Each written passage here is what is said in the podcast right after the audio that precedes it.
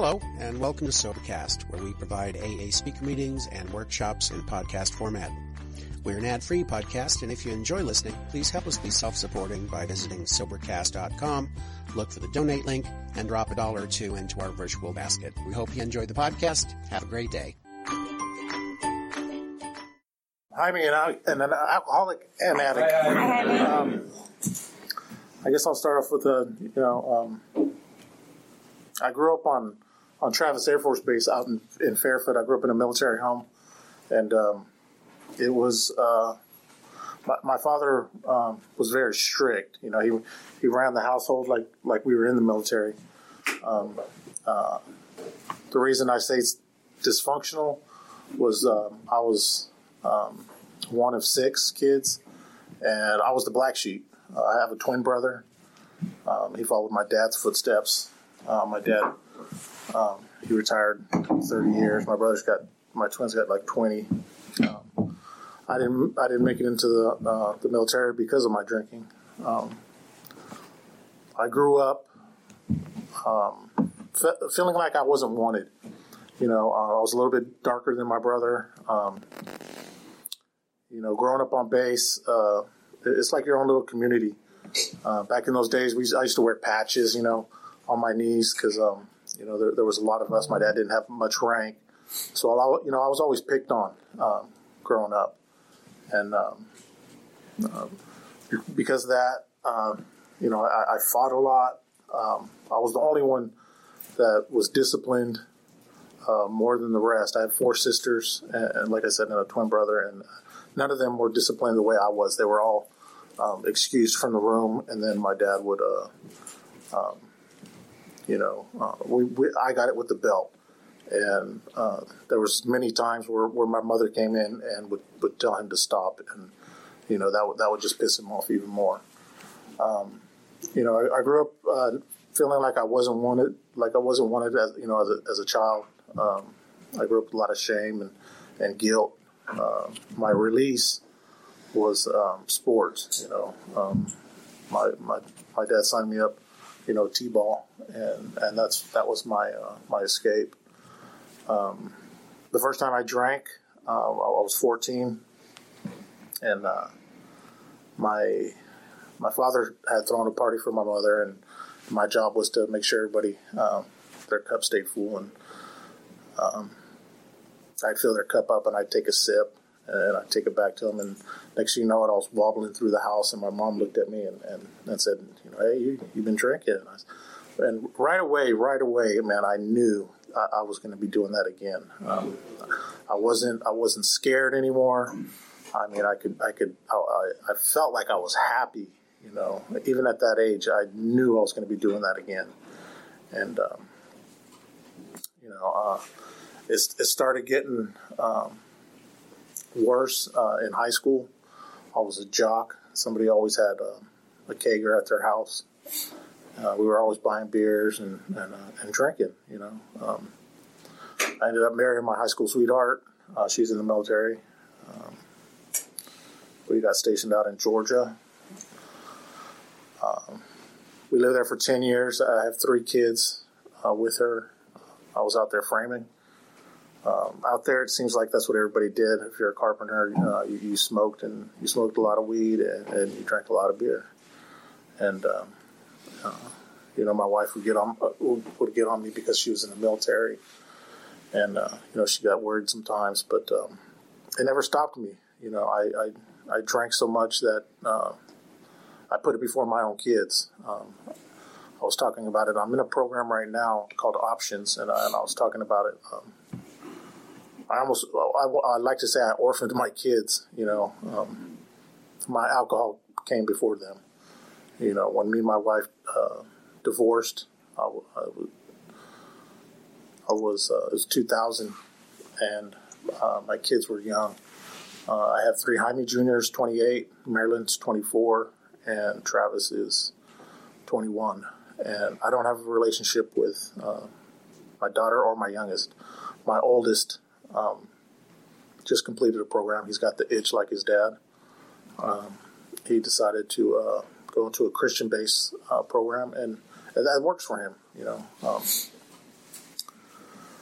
I um, I came to AA first uh, through the courts. Started off uh, getting in trouble in, in school, and um, yeah, uh, I, I, I I felt like I didn't belong when I first came to uh, Alcoholics Anonymous, and uh, I, I, felt different. But it wasn't until I, I showed a little bit of uh, vulnerability. You know, I opened up to an, another man where the program started working for me. Um, he could relate uh, a lot to what uh, what I was going through. I met him, as a matter of fact, at Cherry Hill um, five years ago. I don't have five years. I just I just had ninety days. Um, but right on, uh, yeah, I met him. Uh, um, he's been my sponsor ever since. I you know I have a tendency to to uh, do well for myself um, in the Bay, and then I then I think I'm cured and and I fall right back on my face. I lose everything: the house, the car, the tools, everything. Everything goes, and um, so I'm back this time, um, working the steps and, and working uh, with my sponsor. There's a, a, word that I learned. It's called uh, attunement. Is when uh, another individual is on the same, or you change your behavior to be on the same. Um, like wavelength as them, you know, he can relate to me so much and uh, and I'm able to share with him my experience and what I went through, and, he can relate, and I, I, get all that stuff out, you know, my four step, and um, you know, as a result, it's it's always uh, improved my life. You know, it's just that uh, I seem to think that I can control my drinking, and it's not ever going to happen. It's that I'm an alcoholic. I know that, and um, I'm just uh, I, I, don't know if any of that made any sense. I'm kind of shaking and shivering, but uh, yeah, thank you. Um, thank you for asking me to share, and I'm glad to be here. Thanks. I'm Natalie. I'm an alcoholic. Hey, um, I am terrified, but I will figure this out. No, actually, I won't figure it out. I'm just going to let God figure it out. There's my my key issue in life. I always rely on myself. Um, yeah, so let's talk about how that started. so, like I said, I'm an alcoholic. I got sober in July July 8th of 2016 at 4 days after my 22nd birthday. Um, I had one year of legal drinking, and it was enough, I guess. Many years of illegal drinking. Um, I'll jump back to my childhood. Um, I grew up with two parents who have their own relationships with alcohol. Try not to define it for them, but um, my father definitely is one of us. Uh, his drinking is a center point of my entire childhood and even our relationship now. Um, I truly didn't think it would be possible to have a relationship without without drinking with him, and um, this program has given me that. Um, but yeah, ever since I was young, it was always about drinking. Um, I'm just gonna time myself. Excuse me. Drinking, smoking, hiding it from me, me finding it, like the whole, you know, just the, the, alcoholic circumstances of having kids and um, being an abusive parent and um, being a narcissist. Um, yeah, so it was a it was a really confusing place to grow up. I never knew what my own truth was, um, and I still struggle with that. And I tell you about that because it's so relevant to my daily life and my alcoholism and my recovery at this point. Um, thankfully, like I said, I get to have relationships with those people, and I'll talk about that a little bit later. But um, the first time I remember drinking, we drink to got we drank to got drunk. We drank to get drunk. No questions asked. Like that was the only way to do it. There was no sipping. Neither of me and my friend's parents, who we like stole a small water fo- water bottle full of vodka, and we were like, "All right, so this is uh, enough for both of us, right?" And so we just killed it, and um, we found a card deck of Old Maid, and we were like, "I think you play a drinking game, right?" Um, and it wasn't really special. We got absolutely blitzed and like knocked shit over. When my dad came home, he's like, "What did y'all do?" And I was like, don't worry about it. Like it wasn't really, you know, it wasn't really remarkable. And I don't really remember drinking after that. I know that I started to on a weekly basis. And um, the first time I remember drinking being soothing and different, and the answer in my mind was after I got into a motorcycle accident, um, driving a motorcycle without a helmet, just fucking around on someone's motorcycle in the back of my high school and um, I went head over the front wheel, I guess, and uh, had a brain injury, um, fractured my skull, and uh, fucked myself up real nice. Um, sorry, uh, if you don't like swearing, I would exit the podcast. Um, I'm always thinking about my listeners, you know. Um, I actually listened to this podcast when I was traveling in Europe, and this shit saved my ass. And I remember listening to my friends and being like, just, it was so comforting to hear my friends in like a land where no one could fucking communicate with me or I couldn't communicate with them. So I do, I'm aware of, of the microphone a little bit. Um, and, and how important this podcast is to some people um, and this share. Um, so I crashed that motorcycle and that brain injury happened and it completely changed my life. Um, totally different person. My mood, you know, post concussive, my moods would swing. My body did things I didn't understand.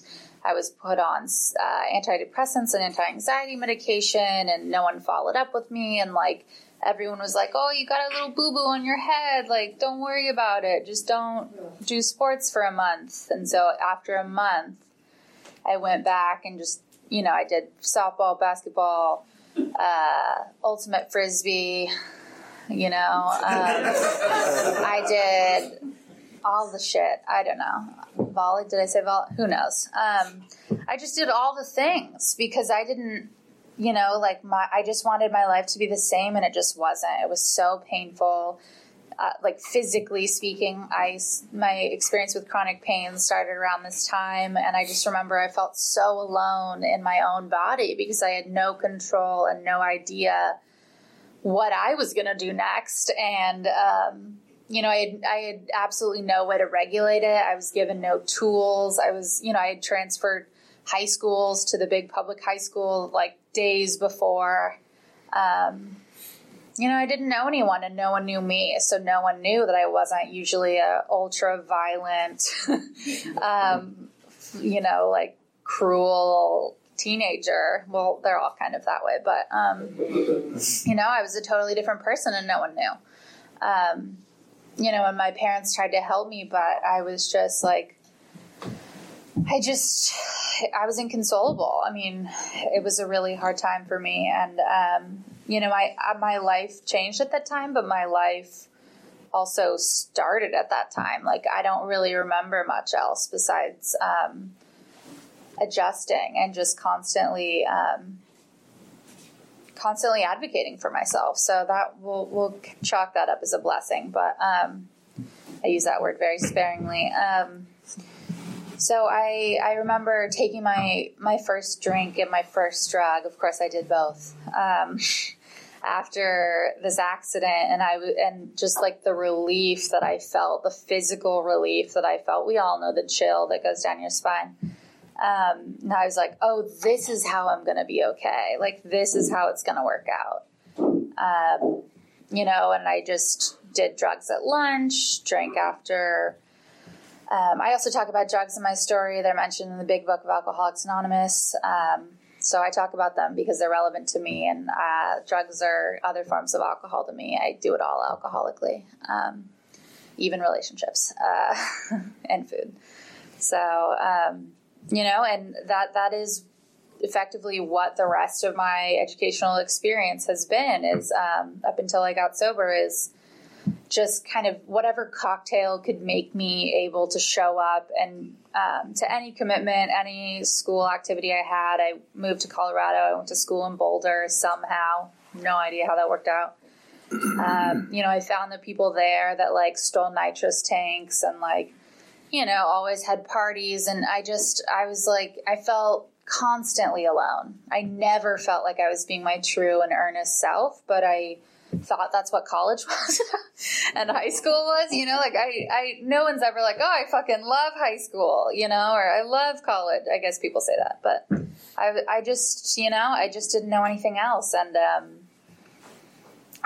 I, you know, I was just so uncomfortable and so alone and just started using drugs more and more each day in my room, um, started selling them, started, you know, alcohol was constant. I mean, my parents would supply me with alcohol when they when they came, um, which was normal. Everything was all these alcoholic behaviors were so normalized um, by me and everyone else, and um, yeah, it was just just carried on. Of course, I my drug abuse and drug and alcohol abuse um, made me not such a great student. So I dropped out, moved back, and got a restaurant job because um, that is what successful people do. Um, kidding. Uh, yeah, and that was really another gateway into a different phase of alcoholism where cocaine was involved and.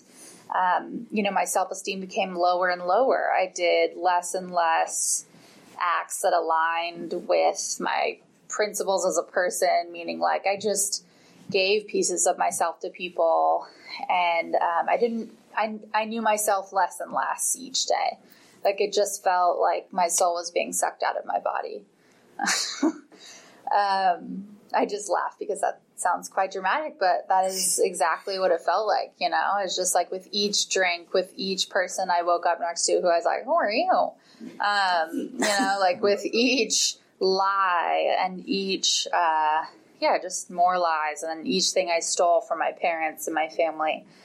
Um, you know, it just it just became worse and worse, and I had no concept of honesty at the time, um, and it just it felt like each day I just eroded a little bit more. Um, thankfully, I got a job teaching at an after school program. Those kids truly kept me sober for the year before um, rehab. Uh, you know, I was in all these abusive relationships and like the joy of just coming. Well, I was like in a lot of pain and always hungover, but there were little bits of joy that I got from those kids that really like kept me together and gave me purpose. Um, purpose that I have today through this program that I didn't have back then.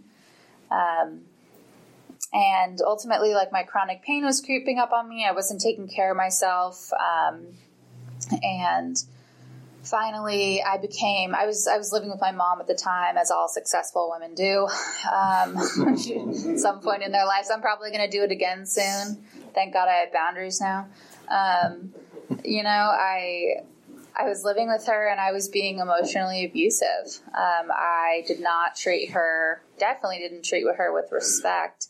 And i just ta- i treated her the way my father treated us. Um, you know, I was just cruel to her, judgmental, uh, impatient.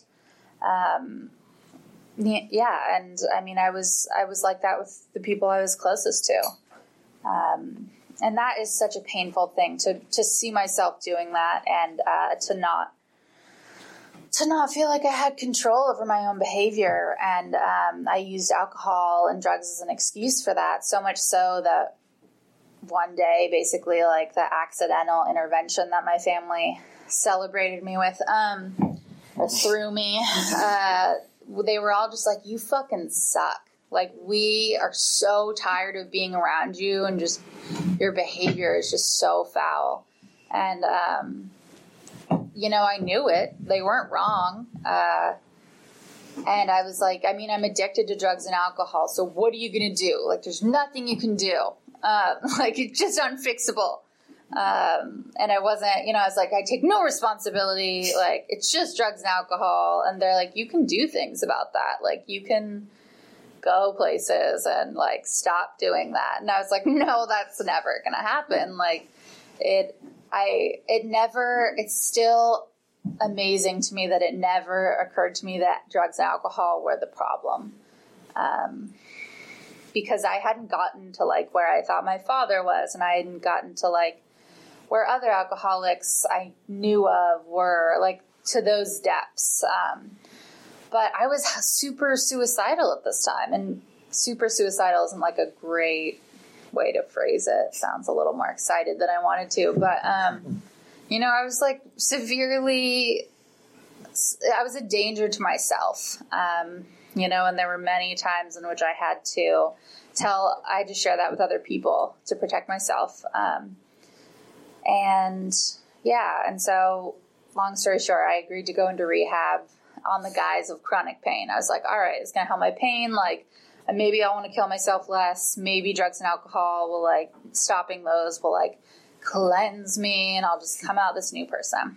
And I was like, great, sounds like a plan. Um, I was also pregnant at the time and I didn't know it. Um, and so a couple days before I went into rehab, I lost um, that pregnancy from drinking and using. Uh, that was a really, you know, I, I share this because it was so, it was, it made me want to drink more than anything else. Like, I share that because I came in here and I, after rehab, and I shared about it, and people welcomed me, and women shared their experiences with me, and um, it was really, you know, rehab was a really safe place for me to go and grieve. Um, I don't think I knew that's what I was doing. Um, but that was a really important piece for me. And like the women in the, this program have held me um, every year when I go, when I experience that date again. These women show up for me every year. So, um, yeah. All right, that's uncomfortable, and I'm going to move on from that. Ugh. Um, so I got sober. I went to rehab with uh, women my age which was uh, so fucking important to my story, at least. Um, I did not like women my age. I was not a fan. Um, I did not get along with them uh, historically. And that was the best medicine uh, at that point in time. Um, I got to see other women who understood their disease and understood that picking up a program was the only way that we were going to be able to to survive. Um, women who had gone to rehab a couple more times than me, who had OD'd, who had, you know, I had gotten very ill from my use, but I definitely saw their disease working. And that was um, you know alongside my own but that was definitely to watch others who were also not wanting to get sober to be like no i just od'd and like i'm covered in track marks and like my life is a dumpster fire but like i still want to get right back out there. And um, i was like oh wow holy shit. Like to watch that that disease of the mind um, was really was a powerful experience um, yeah, what I came out of rehab with, which is absolutely a privilege. Like, if you didn't have to go to rehab and you're, or you didn't get to go to rehab and you're sober, like, fucking amazing. Like, I, that is a miracle, a true miracle. Um, that is, that is where God exists for me. And, and because I have no idea, you know, I'm sure the people who, who got sober that way have no idea either, but, um, how, how that how that happened, but that is that is where God exists for me, and I'll talk more about that in a moment. Um, yeah, I came out of there willing. I saw my disease. Um, I wasn't fully convinced. I was like, I'm still pretty young. I still have a couple more years where my liver could probably take it. Um, and yeah, I. But then I was also faced with the fact that like well, you kind of wanted to kill yourself every day, so I don't know if you would make it much further. Um, I'm a very, I really love logic, uh, and this program, a lot, a lot of the time, I can't rely on that. But in terms of my alcoholism, like I have the, I have the evidence. Um, I hopefully won't need to go and gather more, but that's just for today. Um, so I came out. I I was over on that little island off of Oakland over there where I grew up, um, from San Francisco. Rare one, I know. Um, and I went to a meeting. I went to my first meeting, and I was like, "Holy shit! I'm the youngest one by like 40 years." I was like, God damn it, uh, is this what it's to be like? You know, um, and I got my first sponsor there. Um, and those women are still in my life today. Like my judgment was total horseshit. Um, you know, like nothing I thought I knew was relevant.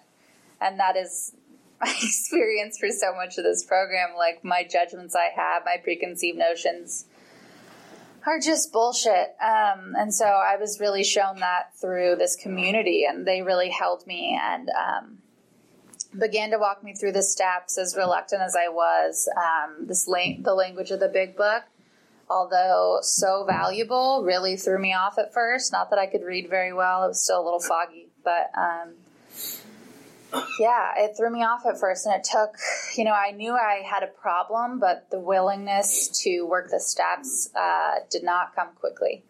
So someone really had to drag me towards it, and bless them. Um, you know, I saw that it was the way that people got well.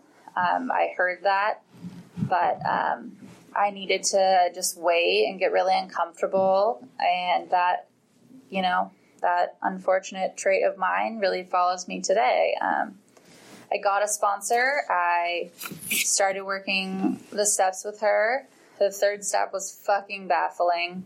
Um, I had to really just, ex- all I could accept at that time was there is something bigger than myself, which I read Judy Blume's Hello God, Are You There? It's Me, Margaret.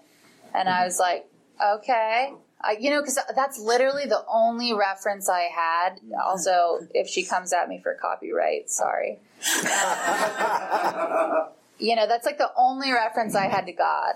And I grabbed that little tiny book off my shelf and I read it. Because I remember when I was like, when my my dad would hit me and I'd be like, why is this happening? When I was a little child, like I would pray or I would say like, are you there, God?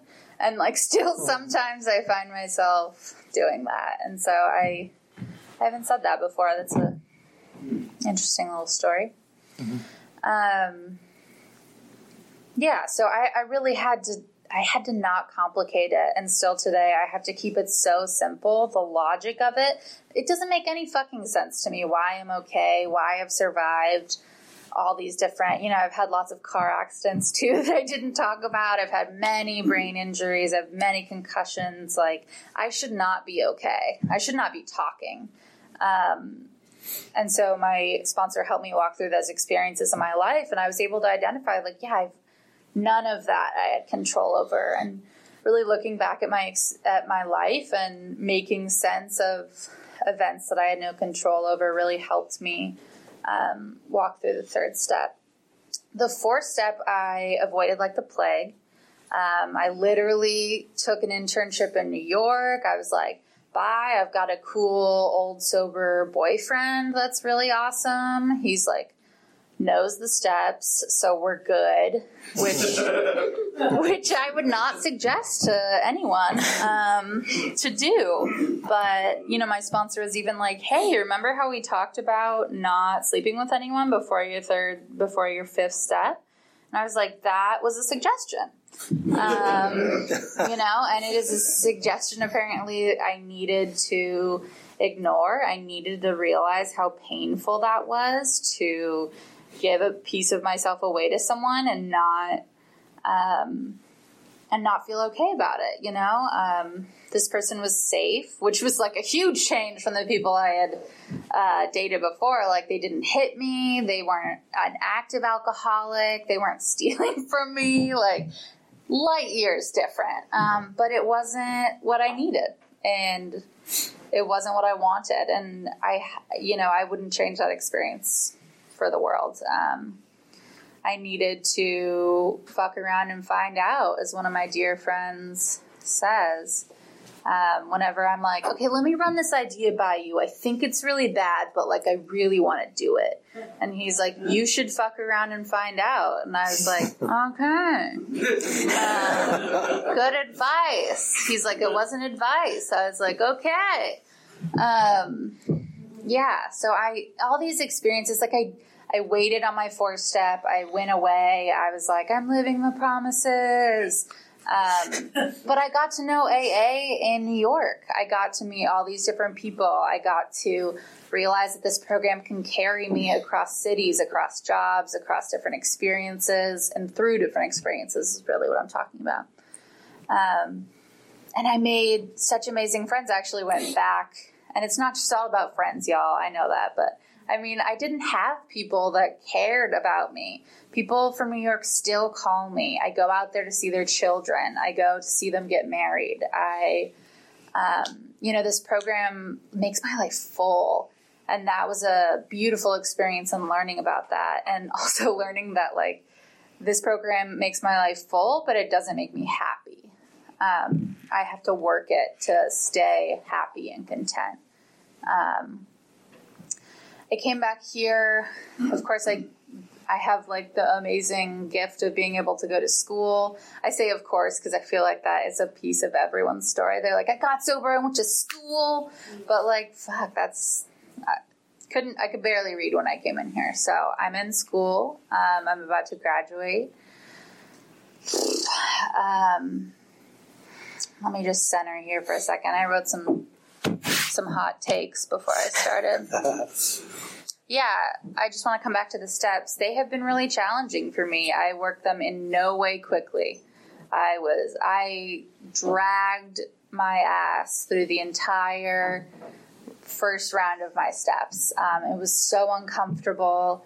I became um, I was suicidal for a period of time because I made another person my higher power um, which was and is, because I still do it, a very valuable experience because I got to know how to dig myself out of it and like get back into program and call people and uh, work on getting sponsees and know how to care for myself because really I came in here and I had no skills. I had no I mean, skills is like some shit you put on your resume, but I truly didn't know the basic, like, how to care for myself things. Like, how do you find comfort on a Friday night when you want to go, like, fuck shit up? Like, I, you know, just like ruin my life in so many different ways, whether it's like a giant piece of chocolate cake, like, a man that may not be the best choice, a person more so um, you know, just like I was like any of the options, and I had all these like not so esteemable acts laid in front of me, and I'm like, I'm gonna fucking color. Like, I guess God wants me to color tonight because that is how I cause myself the least amount of pain. And I know you're like, oh God, this woman's talking about coloring, but I, you know, it's what I'm coming back to is like, I'm just trying to like harm reduce over here. And thank God I, you know, the first thing I do is pick up the phone and call another person because that has also been so helpful to work my steps. I work my steps with other people. Um, I call them, we walk through them together. Um, yeah, there's no wrong way to work the steps, in my opinion. Um, I've had sponsees be like, no, I want to do a step a week. And I'm like, that's really cool. That sounds like your will. Um, we're going to do whatever we need to do to get through the steps. And if that's not at your pace, and people have said this to me, oh my God, over and over again, because I'm like, this is my schedule, um, even though I go really slow most of the time. Um, and you know, I ultimately trust. I trust my sponsor, and my I when I call my sponsor. Um, and tell her how I want to do the steps, what my schedule is, what I'm thinking. You know, I get to hear um, I'm matched with with serenity, you know, and that is that is wow something I used to just call my mom when everything went wrong.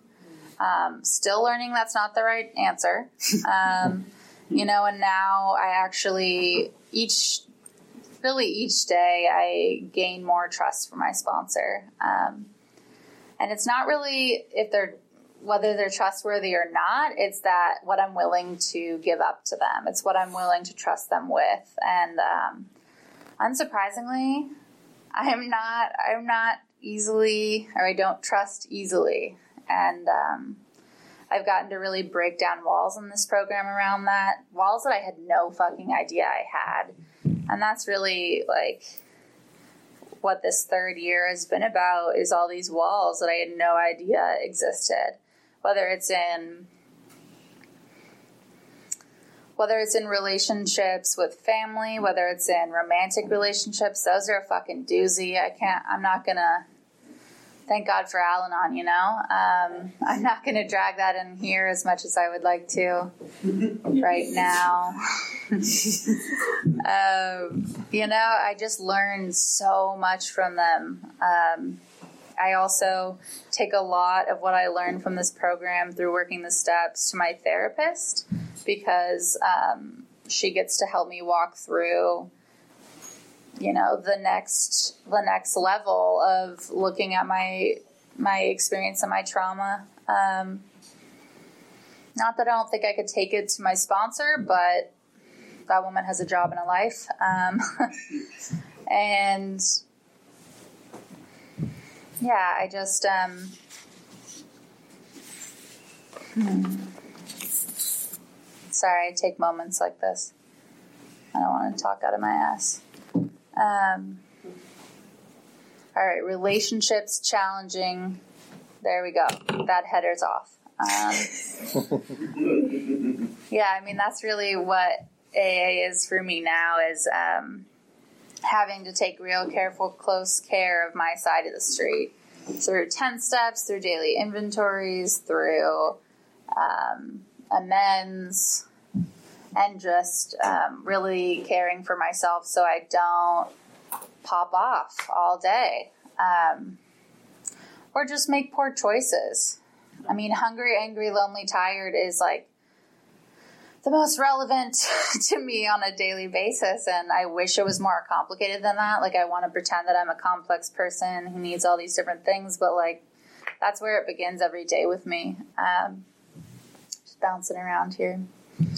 Um, so actually, that I can lead into talking about how I just changed sponsors. Um, I celebrated my birthday on July 8th of this year, and um, a couple days earlier, someone I had met in my first 30 days uh, overdosed and died. And um, yeah, I wasn't really in the celebrating mood. Uh, I'm also really grateful to have walked through that experience with other alcoholics because that, like her service, the people that rallied around her, her community, um, she had been in recovery for a while. Uh, that was one of the most beautiful things I've ever seen, you know? Um, I thought about my funeral a lot before I got sober. Don't worry, this will I'll up I'll uptick this in a moment. But um, I I thought about it a lot, and like it wasn't a great like I didn't expect a lot of people to come or care for me, and that's really what I'm focused on. And like the way that our that this community shows up for uh, shows up for this person at least was like nothing I've ever seen. Um, it was a celebration of this person's life because we all at, at that moment like understood understood on some level her suffering um, you know i had been there for sure and um, i'm just impressed like the most impressive piece of it all and i'm saying it left an impression on me um, is what i mean was just to see the hole that she left and um, see how her friends and her family and AA really honored that. And, um, you know, and she ultimately, like, her spirit brought people together and, like, brought people closer in our program. And um, she would have loved that. And, um, yeah, so that experience was really crucial for me um, to show me, to remind me around that birthday how valuable my sobriety is and how fatal it can really be. Um, yeah, I that brought me closer to other women. Um, her sponsee, you know, just and I'm so her spon- her, you know, I should be more anonymous. her friend celebrated two years this week, and just to watch that person pick up that chip and to have walked through this experience without drinking. Um, I just cried my ass off. Um, it was it's so powerful, and um, yeah. Sorry, I'll get the energy up here, but um, I just I'm just reminded constantly about how how important this program is, um, and how really it keeps me alive. I mean, I was um, before I came here tonight. I was coloring. I just started doing it this week, so don't think I'm a big old freak. Um, or maybe I did it a couple months ago too. True confessions. Um, you know, and because that, I was telling my friend before the meeting, like my what goes on between my ears is fucking hard. Like I am my worst enemy. Um, my brain really likes to beat itself up. Um, and I've gone through a couple really challenging moments in the past couple of weeks, and um, I'm really like questioning my self worth and my value, and like I was feeling like shit today, and I called a friend, um, and she, you know, she just like gave me perspective. Like I was like, I'm gonna be alone for the rest of my life, and I'm gonna be fucking coloring on my deathbed, and uh, you know. And she was like, "Yeah, but listen to this shit show my friend is having like in her life." And I was like, "Oh," and she's like, "And you're not drinking," and I was like, "Mm-hmm."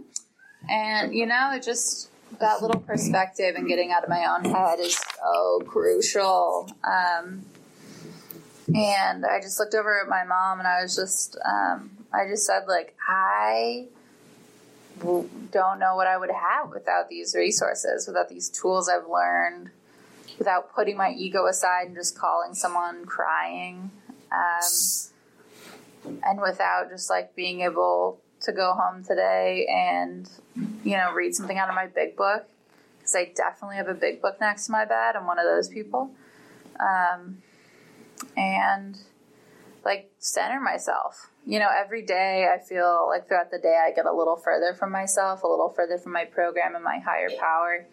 And at any moment, I have the opportunity to like pull myself back in um, and bring myself back to saying, Hi, I'm Natalie, I'm an alcoholic. Because when I say those words, I feel relief. Um, and if anything, that is so clear to me each time I come here. Um, I have a couple more minutes. Uh, I'll just that would be a great place to end, but yeah, you know what? That sounds great. Um, I'm really grateful to be an alcoholic. I never thought that would be the case, and um, it's brought me it's brought me my entire life. You know, um, really that was a really long share. What a journey. Um, so much sweating. Uh, so thank you for listening.